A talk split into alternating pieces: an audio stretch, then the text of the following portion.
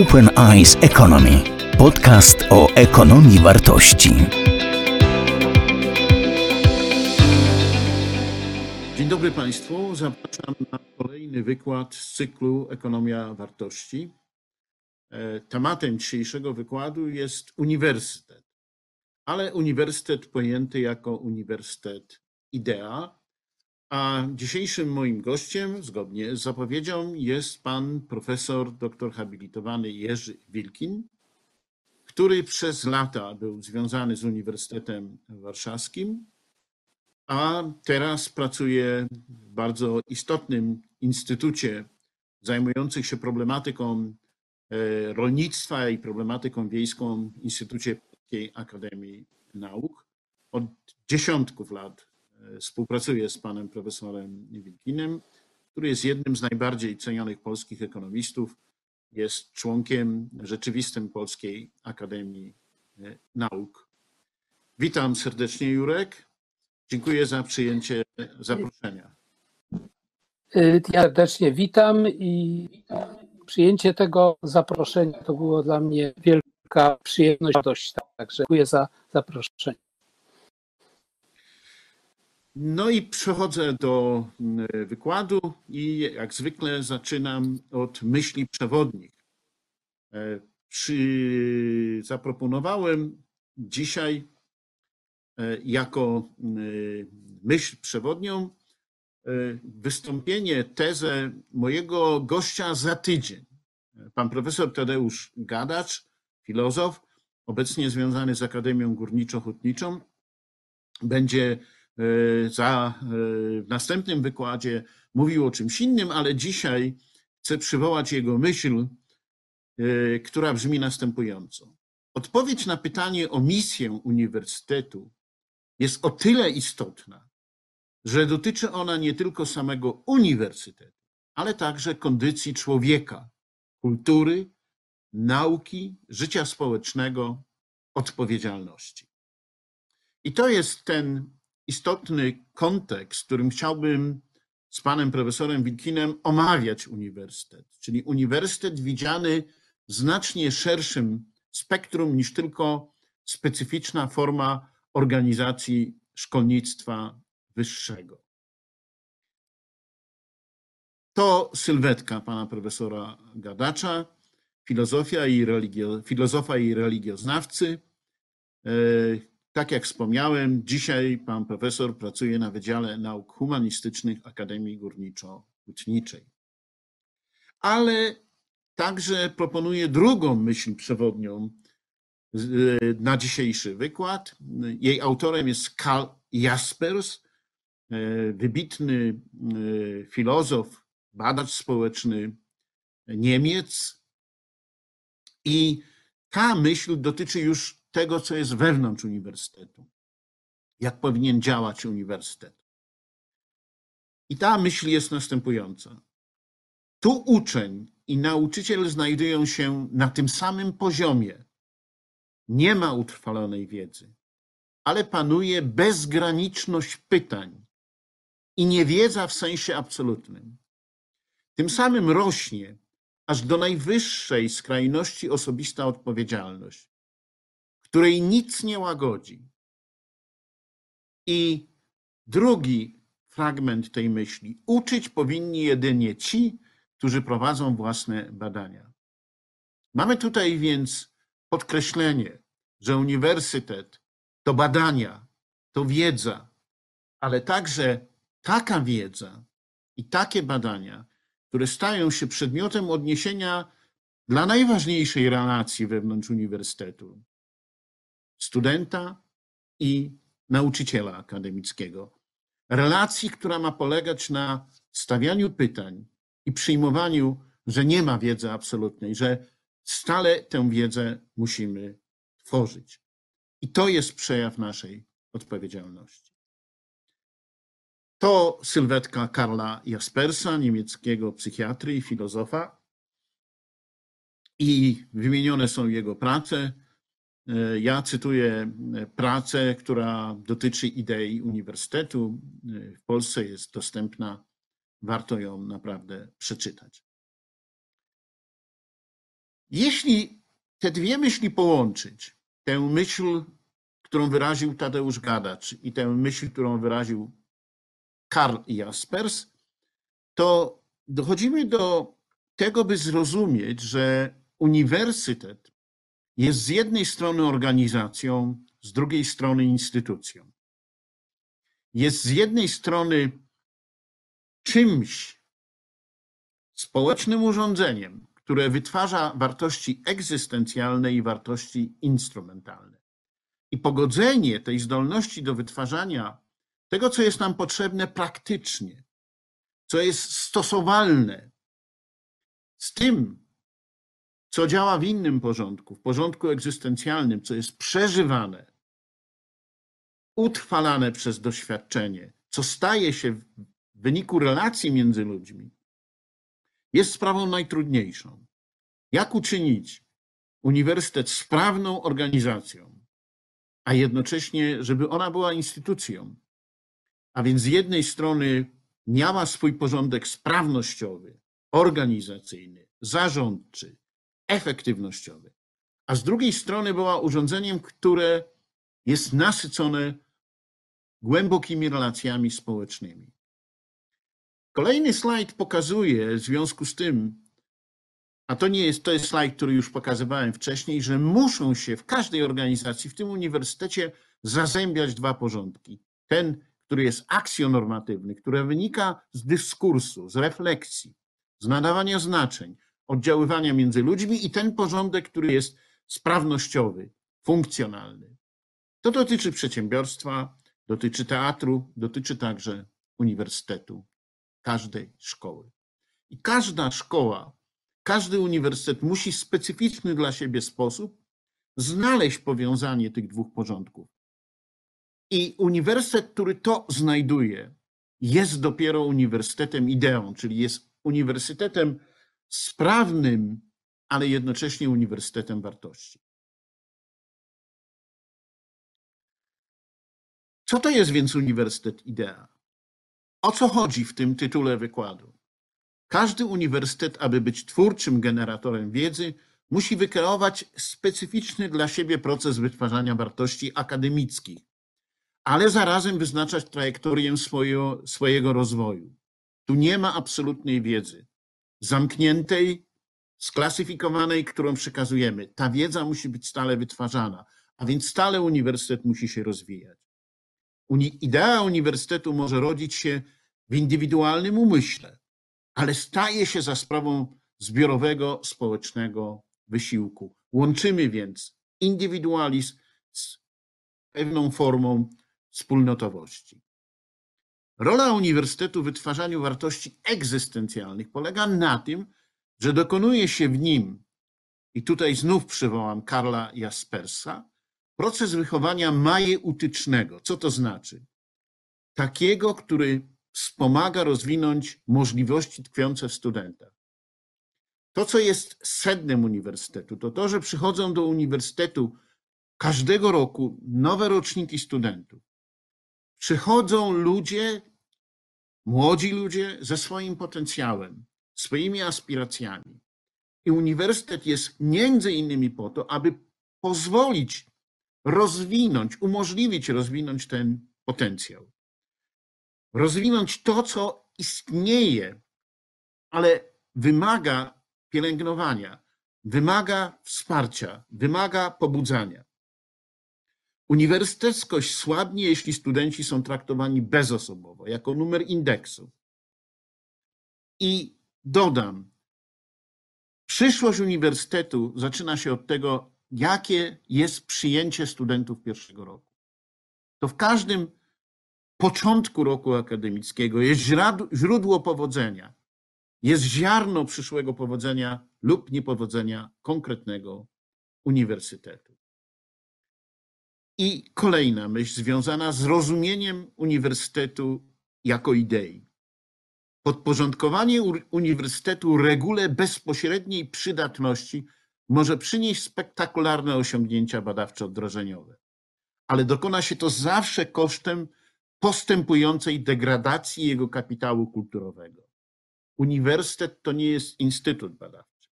to nie jest przedsiębiorstwo. To nie znaczy, że uniwersytet nie ma prowadzić badań. To nie znaczy, że uniwersytet nie ma komercjalizować wyników badań. Ma to czynić. Ale nie może tego czynić w sposób, który będzie osłabiał to, co dla uniwersytecie jest najważniejsze. Zdolności do generowania wiedzy. W tym wiedzy, która nie musi przechodzić sprawdzań przydatności, doraźnej przydatności. Uniwersytet nie może więc być skarbnicą zakumulowanej wiedzy i jej repozytorium. Ma być także jej generatorem i to takim, który przede wszystkim włącza generowaną wiedzę do obiegu otwartego, do domeny publicznej, a więc współwytwarza wiedzę po to, by ją uwspólnić, po to, by ją udostępnić, nie po to, by ją zatrzymać, zachować, klasyfikować. Chciałbym teraz w tej części mojej prezentacji stworzyć podstawę, punkt wyjścia dla wystąpienia pana profesora Jerzego Witkina. Umówiliśmy się bowiem, że będziemy rozmawiali w pierwszej części wykładu o relacji pomiędzy intelektem i rozumem. Ja prowadzę do tej problematyki, odnosząc się do prac wybitnych badaczy społecznych z Niemiec. Oczywiście mógłbym przyjąć inną e, tradycję, ale ta tradycja Uniwersytetu Niemieckiego jest bardzo ważna, ponieważ nasze uniwersytety są zbudowane na tej tradycji, na tradycji kontynentalnej. Nasze uniwersytety nie są anglosaskimi uniwersytetami, szczególnie amerykańskimi. Mają inny, inne dziedzictwo, inną tradycję, inny rodowód. Właśnie ten rodowód związany między innymi z uniwersytetami niemieckimi i koncepcją uniwersytetu rozwijaną przez Humboldta. Są tradycyjnym tego słowa znaczeniem uniwersytetami humboldtowskimi. I dlatego odwołuję się głównie do uczonych niemieckich. Pierwszy z nich to Erich Fromm, postać ważna i w Polsce mocno czytana i cytowana. Co więc mówi Erich Fromm na temat relacji między intelektem a rozumem? Inteligencja jest narzędziem człowieka służącym uzyskiwaniu celów praktycznych. Intelekt odnosi się do tego, co praktyczne, instrumentalne. Za jej pomocą człowiek dąży do odkrycia tych aspektów rzeczy, o których wiedza jest konieczna, aby móc nimi manipulować. Podkreślam więc instrumentalność intelektu. Jego funkcją jest poznanie, uchwycenie, e, e, e, gdy chodzi o rozum. Jego funkcją jest poznanie, uchwycenie prawdy, wyrażenie swego stosunku do rzeczy poprzez ich zrozumienie. Przebija się on poprzez zewnętrzną warstwę rzeczy, aby odkryć ich istotę, ukryte związki, głębsze znaczenie. Intelekt służy nam temu, co pozwala uchwycić to, co instrumentalne, przedmiotowe, praktyczne, ale musimy iść głębiej. Do tego potrzebujemy rozumu. Znajdujemy dziś niebywały entuzjazm dla wiedzy i wykształcenia, a jednocześnie jesteśmy świadkami sceptycznego, pogardliwego stosunku do rzekomego, niepraktycznego i bezkrytycznego myślenia, które ukierunkowane jest jedynie na dążenie do prawdy, które nie ma wymiernej, wymiennej wartości, a więc nie służy komercjalizacji i handlowi.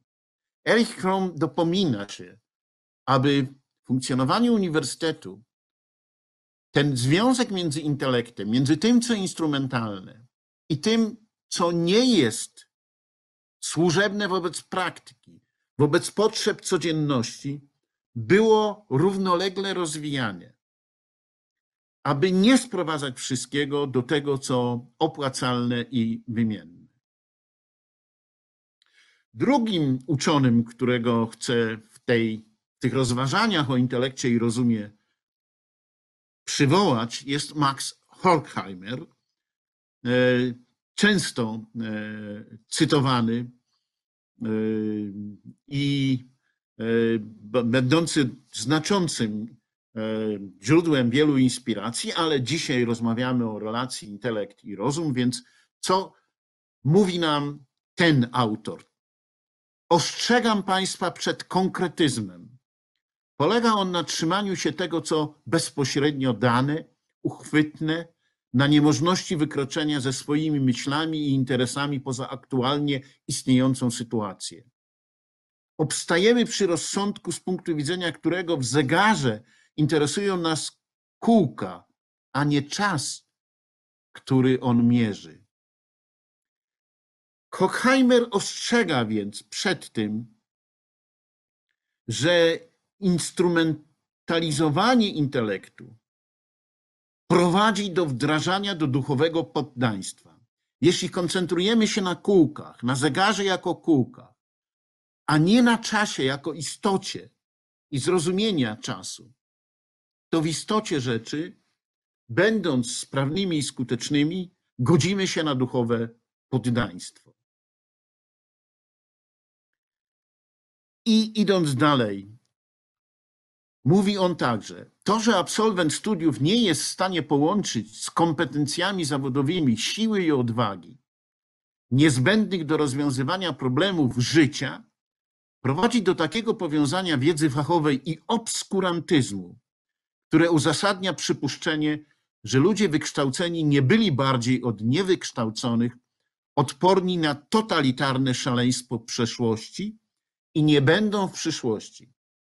Chciałbym zwrócić uwagę, że ci uczeni niemieccy, których przywołują, to są uczeni, którzy swoje kariery akademickie zaczynali przed II wojną światową. Mają za sobą doświadczenie nazizmu. Mają za sobą kartę walki z takim uniwersytetem, który został podporządkowany, podporządkowany ideologii nazistowskiej. Mają prawo w związku z tym mówić to, co mówi Horkheimer. Wiedza fachowa może wiązać się z obskurantyzmem. I że ludzie wykształceni w sensie fachowym, w sensie wyższym, nie są uwalnieni od takiego poddaństwa, od takiego intelektualnego szaleństwa. Jeśli mieliby być uwolnieni, muszą posiadać nie tylko intelekt, ale rozum. Uważa, i tu znowuż odnoszę się do czegoś, co jest ważne również dzisiaj, że tak kształcony sędzia, który zna przepisy, ale nie rozumie prawa, oznacza śmierć sprawiedliwości, bowiem bez kształcenia myślenia i rozumu, bez odsiewania kształcenia do tego, co nieinstrumentalne, bez odniesienia kształcenia do tego, co nieinstrumentalne, wolność i odpowiedzialność jednostki nie jest możliwa. Bez wolności i odpowiedzialności nie ma sprawiedliwości. Staje się ona tylko oprzyrządowaniem. I ostatni z autorów niemieckich, który chcę przywołać, Otto Bollnow, niemiecki pedagog i filozof. I znowuż myśli, które dotyczą intelektu i rozumu. Intelekt jako taki nie może wyznaczać żadnych celów lecz musi je brać skądinąd. I dlatego też jako władza celowego obrachunku występować na służbę dowolnych celów może. Intelekt jako taki nie jest ani dobry, ani zły. Jest tylko narzędziem służebnym. Ja często mówię i też na wykładzie z ekonomii wartości mówiłem, technologia nie jest ani dobra, ani zła. Może służyć dobremu i złemu. Ale to, jak ludzie się posługują technologią, czy posługują się dla dobra, czy dla zła, wynika z tego, co ich tworzy poza tym, co instrumentalne, co ich tworzy poza intelektem, co wynika z rozumu, mądrości. Rozum oznacza tu więc medium wspólnoty, w której ludzie nawzajem się przysłuchując, mogą spotkać się w rozmowie. Nie jesteśmy tylko po to, żeby załatwiać sprawy i interesy. Jesteśmy po to, żeby współistnieć. I dalej dodaje Bolnow, władza rozumu oznacza humanizację życia przez opanowanie sił irracjonalnych.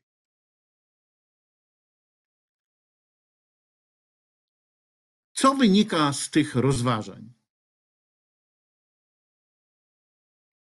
Że fundamentalne pytanie o aksjonormatywne ramy wszelkiego rodzaju technologii, również technologii intelektualnej, w coraz większym stopniu jest dla nas ważnym wyzwaniem.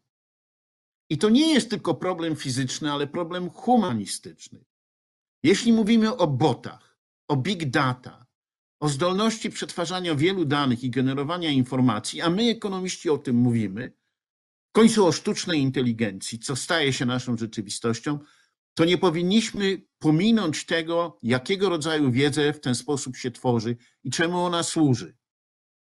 Porządek operacyjny, porządek sprawnościowy pomaga nam usprawniać technologię, a porządek akcjonormatywny jest potrzebny po to, aby zapobiegać ich użyciu przeciwko ludziom i ludzkości. Można, i tutaj będę cytował frazę, która była wielokrotnie przetwarzana, a należy do Humboldta. Można i należy postawić w związku z tym pytanie: cóż to za nauka? Cóż to, cóż to za uniwersytet, który wzbogaca intelekt, ale okrada wyobraźnię? Cóż to za instytucja, którym jest uniwersytet, która wzbogaca intelekt, ale okradając wyobraźnię, wcale nie prowadzi do zrozumienia, wcale nie prowadzi do uchwycenia tego, co najistotniejsze.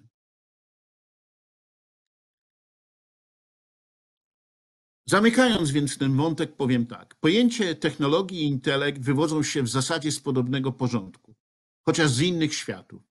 Są to pojęcia sprawnościowe, narzędziowe. Możemy mówić zarówno o sprawności intelektualnej, jak i o sprawności materialnej, technicznej. W tym sensie należą do porządku operacyjnego, funkcjonalnego i są istotne w rozmyślaniach nad warunkami, wartościami instrumentalnymi. Rozum natomiast pochodzi z innego porządku, mianowicie z porządku aksjonormatywnego. To znaczy, że patrzymy na to samo z innego punktu widzenia. Nie pytamy, jak to działa. Nie chodzi o kółka. Ale po co to działa? A więc idzie o czas. Proszę Państwa, gościem dzisiejszego wykładu jest profesor Jerzy Wilken. Już pana profesora przedstawiałem. A teraz, Jurek, proszę cię o twoją refleksję na temat związku intelektu i rozumu w kontekście uniwersytetu. Również uniwersytetu, który ty znasz.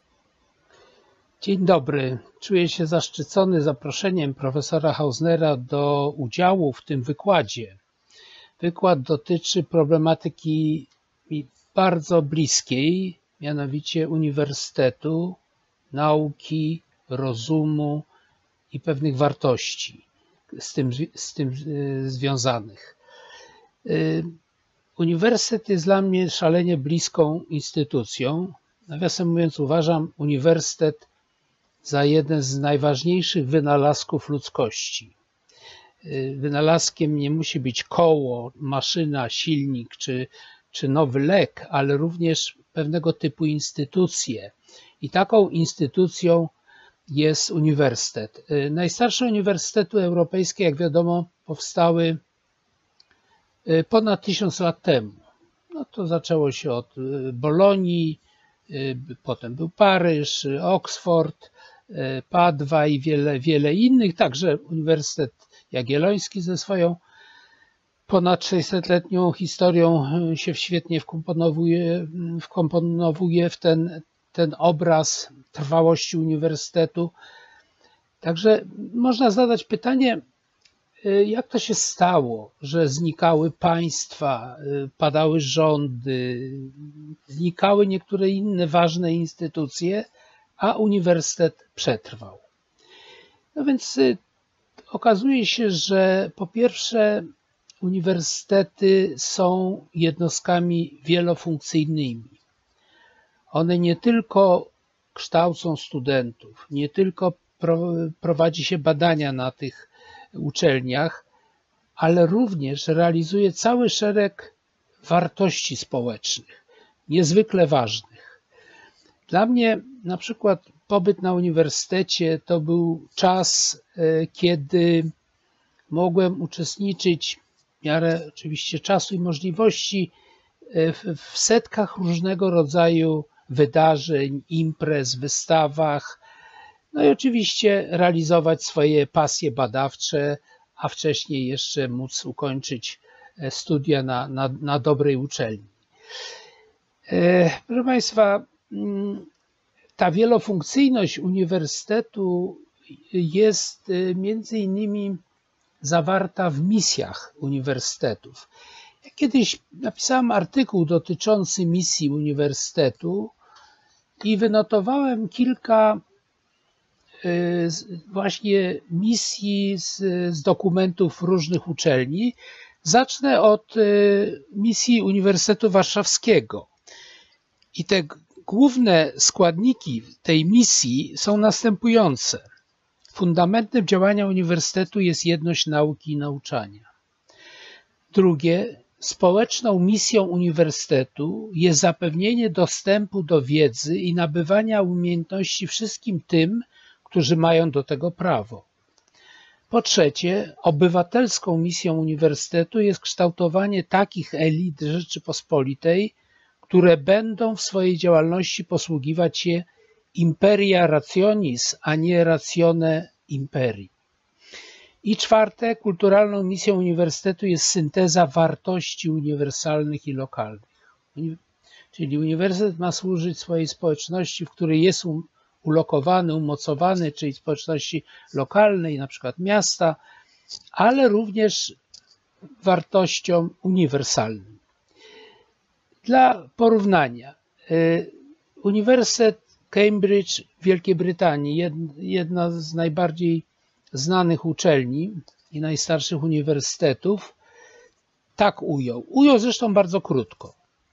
Misją University of Cambridge jest rozwój społeczeństwa poprzez dążenie do osiągnięcia najwyższego międzynarodowego poziomu doskonałości w zakresie kształcenia, nauczania i badań.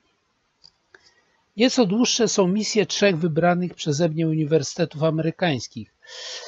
Na przykład misja Yale University jest następująca.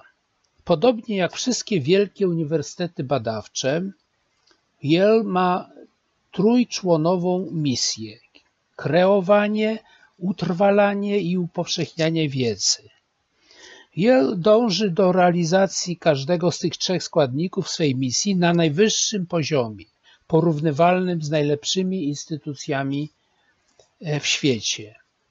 Yale stara się przyciągnąć zróżnicowaną grupę mężczyzn i kobiet z całego świata, aby wykształcić ich na liderów w sferze badań, działalności zawodowej i społecznej.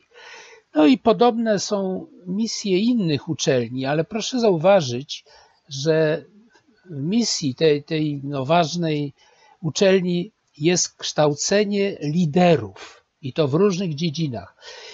To dotyczy zresztą niezwykle ważnej funkcji uniwersytetu, jak, jaką jest kształcenie elit. Profesor Hausner mówił o tym i pisał o y, y, po pierwsze y, rozróżnieniu rozumu i intelektu i znaczeniu, jakie ma jedno i drugie. Oczywiście intelekt jest tam definiowany jako pewnego rodzaju narzędzie. Ma taką, powiedziałbym, użyteczną stronę bardzo ważną. Natomiast rozum jest jak gdyby z innej sfery rozważań. E, I gdy obserwuję e, uniwersytet, e, to zauważam pewne niepokojące zjawiska, na przykład zawężanie zakresu oczekiwań ze strony studentów co do tego, co ma dać im uniwersytet. Rosnąca liczba studentów, a zwłaszcza na takich kierunkach, które nie mają kłopotów zatrudnieniem, gdzie potem się zarabia nie, niezłe pieniądze, na przykład właśnie te najlepsze kierunki ekonomiczne, e, ci studenci są wyraźnie nastawieni na narzędziową stronę zdobywania kształcenia. Pamiętam taką rozmowę z jednym z doktorantów, który mówił, a po co mi tam e, zajęcia z filozofii na studium doktoranckim? Ja bym wolał e, wziąć dwa dodatkowe e, kursy z ekonometrii finansowej. I wtedy przypomniało mi się coś, co moja profesor z początków, kiedy zaczynałem studiować na Uniwersytecie Warszawskim, zawsze podkreślała. dość żartobliwie zresztą. Jeśli ktoś chce się wąsko specjalizować, to powinien iść do szewca, a nie na uniwersytet. Uniwersytet jest dla ludzi, którzy oczekują czegoś znacznie, znacznie więcej. I tutaj y, chciałem przytoczyć bardzo interesujące stwierdzenie e, Roberta Schillera. Robert Schiller jest noblistą z ekonomii e, i wygłosił przemówienie dla absolwentów kierunku finansów na właśnie Yale University w, w Stanach Zjednoczonych. I on powiedział coś takiego: Opuszczając uczelnię, jako absolwenci wybranej przez Was dyscypliny finansów, życzę Wam dużo szczęścia. W czasie Waszej kariery na Wall Street i wielu innych instytucjach będą Was potrzebowali. Wasze wykształcenie w teorii finansów, ekonomii, matematyki i statystyki bardzo Wam się przydadzą. Ale Wasze zajęcia z historii, filozofii czy literatury będą również ważne, ponieważ mając właściwe narzędzia analizy, nie stracicie z oczu cele i najważniejsze społeczne właśnie funkcje i cele finansów także. I to ma dać dobre wykształcenie, właśnie nie tylko y, zasób narzędzi, ale pewnego rodzaju właśnie wyobraźnię, y, wszechstronność, y, szerokość horyzontów myślowych i tak dalej, i tak. Rozum to jest coś, co oczywiście wiąże się z uniwersytetem y, bardzo silnie. Mm, pamiętając o tych rozróżnieniach między rozumem a intelektem i o potędze rozumu, jedną z najważniejszych książek w ostatnich latach napisał amerykański psycholog Steven Pinker. To jest ta książka. Książka nosi tytuł Nowe oświecenie. Argumenty za rozumem, nauką, humanizmem i postępem. On na kilkuset stronach przedstawia właśnie potęgę rozumu, osiągnięcia rozumu w różnych dziedzinach życia, które sprawiają, że życie ludzkie jest bogatsze, lepsze, że przezwycięża się różnego rodzaju klęski, które trapiły ludzkość przez wieki i tak dalej, i tak dalej. Ale mnie zainteresował, to jest na początku coś, co, co oczywiście y, od razu mnie do tej książki bardzo zjednało. To jest scena z wykładu, który prowadził y, na, na jednej z amerykańskich uczelni. Y, on jest psychologiem z, z wykształcenia, ale ma bardzo szerokie zainteresowania, pisał o, o bardzo różnych rzeczach, no i właśnie o języku, umyśle, ludzkiej naturze, e, czy się da załadować umysł do internetu, czy małże i ostrygi mają świadomość i tak dalej, i tak dalej. Czy otyłość jest formą przemocy. I pewna studentka na widowni podniosła rękę i zapytała, po co mam żyć?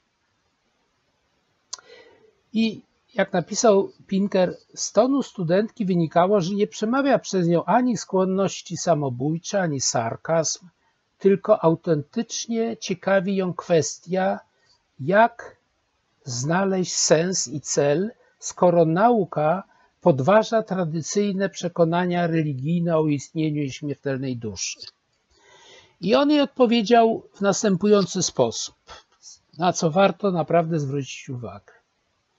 Skoro zadaje Pani to pytanie, to znaczy, że szuka Pani racji dla swoich przekonań, czyli wierzy Pani w rozum jako narzędzie odkrywania i uzasadnienia tego, co jest dla Pani ważne.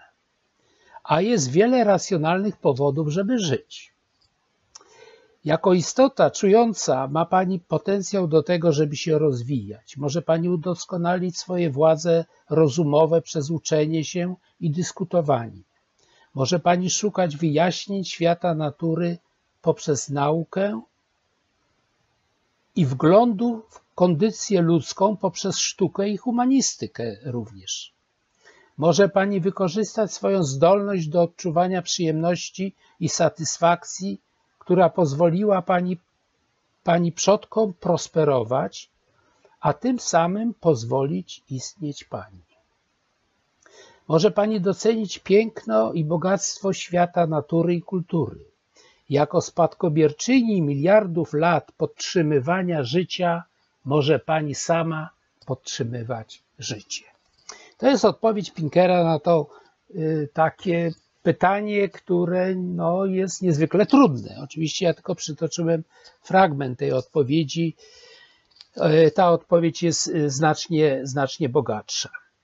Proszę Państwa, tak jak ja nie tylko pracowałem na uniwersytecie, studiowałem, odwiedzałem różne uniwersytety, ale również pisałem o uniwersytetach, analizowałem ich rozwój, kondycję, uwarunkowania. To było niezwykle ważne i to w pewnym sensie dla mnie samego y, stanowiło takie tło y, pewnej próby wyobrażenia sobie, jak ma wyglądać reforma uniwersytetów, reforma szkolnictwa wyższego. O tym y, powiem za chwilę, ale na na takie pytanie, z czego wynika ta potęga i misja y, uniwersytetu, o misjach już wspomniałem, y, powiada się tak, że uniwersytety to są depozytariusze wartości, również poza różnymi innymi funkcjami. Czyli krótko mówiąc, zachowują, przenoszą i kultywują te wartości w czasie. I to jest niezwykle ważna funkcja y, uniwersytetu. I proszę Państwa, y, jeśli pytamy na przykład o trwałość y, europejskich uniwersytetów, które już najstarsze, jak powiedziałem, istnieją ponad tysiąc lat, no to nasuwa się taki wniosek, że one są bardzo ściśle związane z cywilizacją europejską. Znaczy, cywilizacja europejska zawdzięcza bardzo dużo swoim uniwersytetom, oczywiście. I trwałość tej cywilizacji również była w dużym stopniu jak gdyby kontynuowana i umacniana przez uniwersytety. Jeden z takich najbardziej znanych francuskich historyków, Fernand Brodel, mówił tak, że cywilizacje są trwałością. Cywilizacje istnieją na ogół długo, one, one nie są nieśmiertelne. One potrafią, jak wiemy z historii, y, upadać, znikać czasami, ale na ogół cywilizacje utrzymują się bardzo długo. I to trwanie cywilizacji i trwanie uniwersytetów jest ze sobą bardzo ściśle powiązane.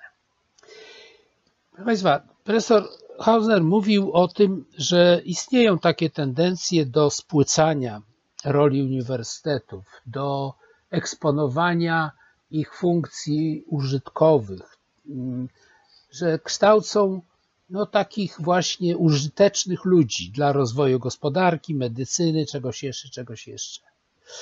Nawiasem mówiąc, czasami o niektórych e, absolwentach ekonomii czy w ogóle o koncepcji homo economics mówiło, że to są dwunożne kalkulatory.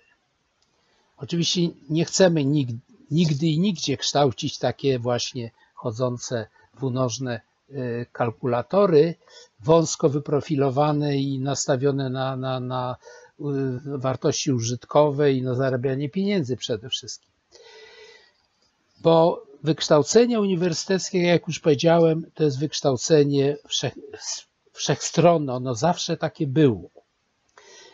Y, jest bardzo interesujący tekst Leszka Kołakowskiego, mm, który rozważał tę, tę sprawę funkcji użytkowych i funkcji y, innych, tych takich y, powiedzmy z wyższej półki, związanych z humanizmem, z, z wartościami kulturowymi, obywatelskimi itd., itd. Czyli wartościami autotelicznymi, jakbyśmy powiedzieli. I Leszek Kołakowski tak pisał o tym konflikcie oczekiwań wobec uniwersytetu. Niepodobna w rzeczy samej udowodnić, że każdy podatnik odnosi widoczne i wymierne korzyści z tego, że ktoś inny zna język chetycki lub japońskie ogrody, należy raczej postawić pytanie ogólniejsze. Po co w ogóle istnieje ta kultura, która nie służy ani postępowi technicznemu, ani pomnażaniu materialnego dobrobytu itd. Na to pytanie jest jednakowoż tylko jedna odpowiedź. Po to, by ludzkość była tym, czym była zawsze. Jeśli kultura jest luksusem, to może dlatego, że sama ludzkość jest luksusem natury. Koniec cytatu. Jeszcze jedno. Leszek Kołakowski, który oczywiście spędził też swoją karierę naukową na uniwersytetach i polskich, i, i, i e, zagranicznych. I miałem okazję słuchać jeszcze wykładów Leszka Kołakowskiego e, przed 68 rokiem. W 68 roku byłem na trzecim roku studiów, e, kiedy się działy wydarzenia marcowe i to wszystko, co, co jest z tym związane. Ale miałem szczęście właśnie y, uczestniczyć w zajęciach prowadzonych przez znakomitych na przykład filozofów, takich jak, jak Krzysztof Pomian czy, czy Leszek Kołakowski, ale także wielu innych. Y, I y, Leszek Kołakowski napisał taki esej, po co uniwersytet? Po co uniwersytet?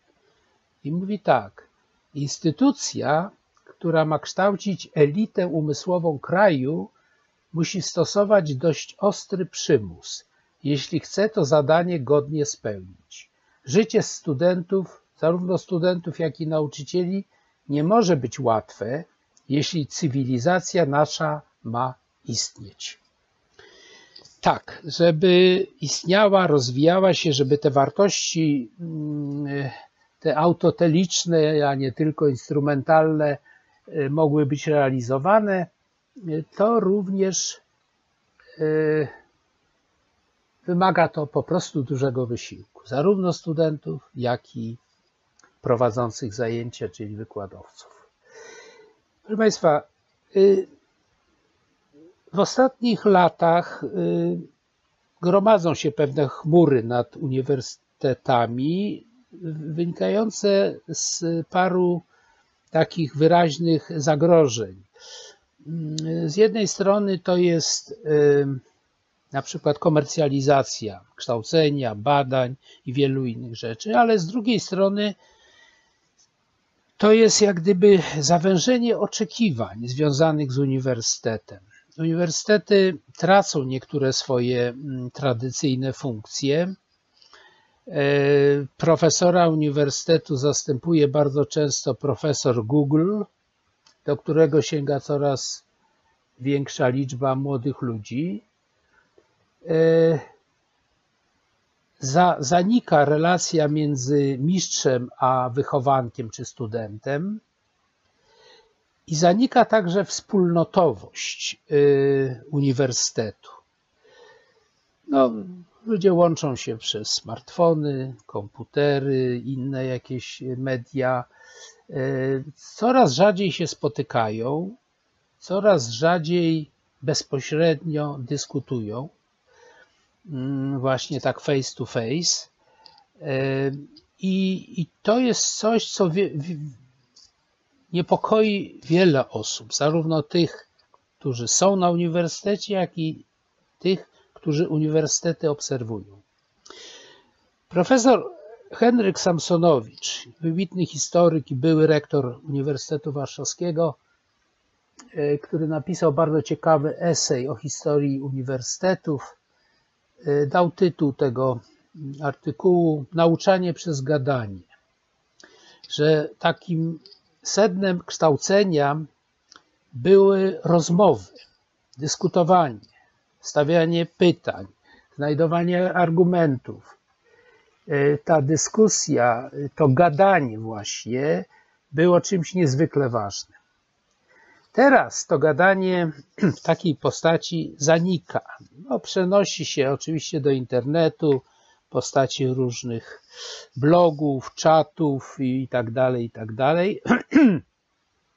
E, I cyfryzacja, która jest z wielu względów niewątpliwym postępem i bardzo potrzebnym zjawiskiem, utrudnia funkcjonowanie niektórych części uniwersytetu. E, ta, proces nauczania przy wykorzystaniu różnych środków e, właśnie takich, e, powiedziałbym, medialno-komputerowych jest przydatna, co widać teraz w epoce pandemii, chociażby ten wykład jest realizowany online, dlatego że nie można się spotkać właśnie face to face i jak to się mówiło, pogadać sobie bezpośrednio, bez pośrednictwa tychże mediów. Ale również następuje pewnego rodzaju zagubienie w tych mediach. E, to jest problem zacierania granicy między fałszem a prawdą, e, niesprawdzanie źródeł wiedzy, e, to jest kupowanie wiedzy w ciemno i tak dalej, i tak dalej. E, Umberto Eco mm, napisał e, na ten temat e, taki esej, w którym stwierdza: Ze wszystkich rodzajów oszołomień i zawrotów głowy, ten, który serwuje nam internet, jest najbardziej mistyczny.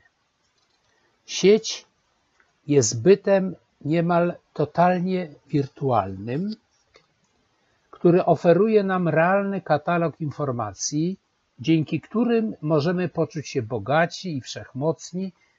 Jedyny problem polega na tym, że nie wiemy, które z jego elementów odnoszą się do danych ze świata realnego, a które nie. Znikło rozróżnienie między prawdą a fałszem. Słuchając profesora Hausnera, także jego zapowiedzi, że gościem tego cyklu wykładów będzie profesor Tadeusz Gadacz, którego pracę znam, śledzę, szanuję. Tu na półkach stoją jego niektóre prace. Napisał właśnie w, w kolejnym tomie Open Eyes Economy Book o uniwersytecie i mam nadzieję, że powie wiele ciekawych rzeczy, ale chciałbym zacytować coś, co jest, co wiąże się z tym, o czym dzisiaj rozmawiamy, dyskutujemy. E, on powiedział tak, e, rozum, bo mówimy o rozumie i intelekcie. Rozum jest bliski mądrości. Słowo obecnie rzadkie. Nie występuje w krajowych ramach kwalifikacji tych będących pokłosiem procesu bolońskiego, tak jakby celem uniwersytetu było jedynie kształcenie intelektualnie sprawnych, ale niekoniecznie mądrych ludzi. Już ta różnica między intelektem a rozumem pokazuje, że można jednocześnie być człowiekiem niezmiernie intelektualnie sprawnym i bezmyślnym. Nasze czasy bardziej cenią intelekt niż rozum. To jest uwaga bardzo ściśle wiążąca się z tematem tej części właśnie wykładu, dzisiejszego wykładu. Jak już mówimy o e, rozumie, intelek, intelek, intelekcie i tego typu sprawach,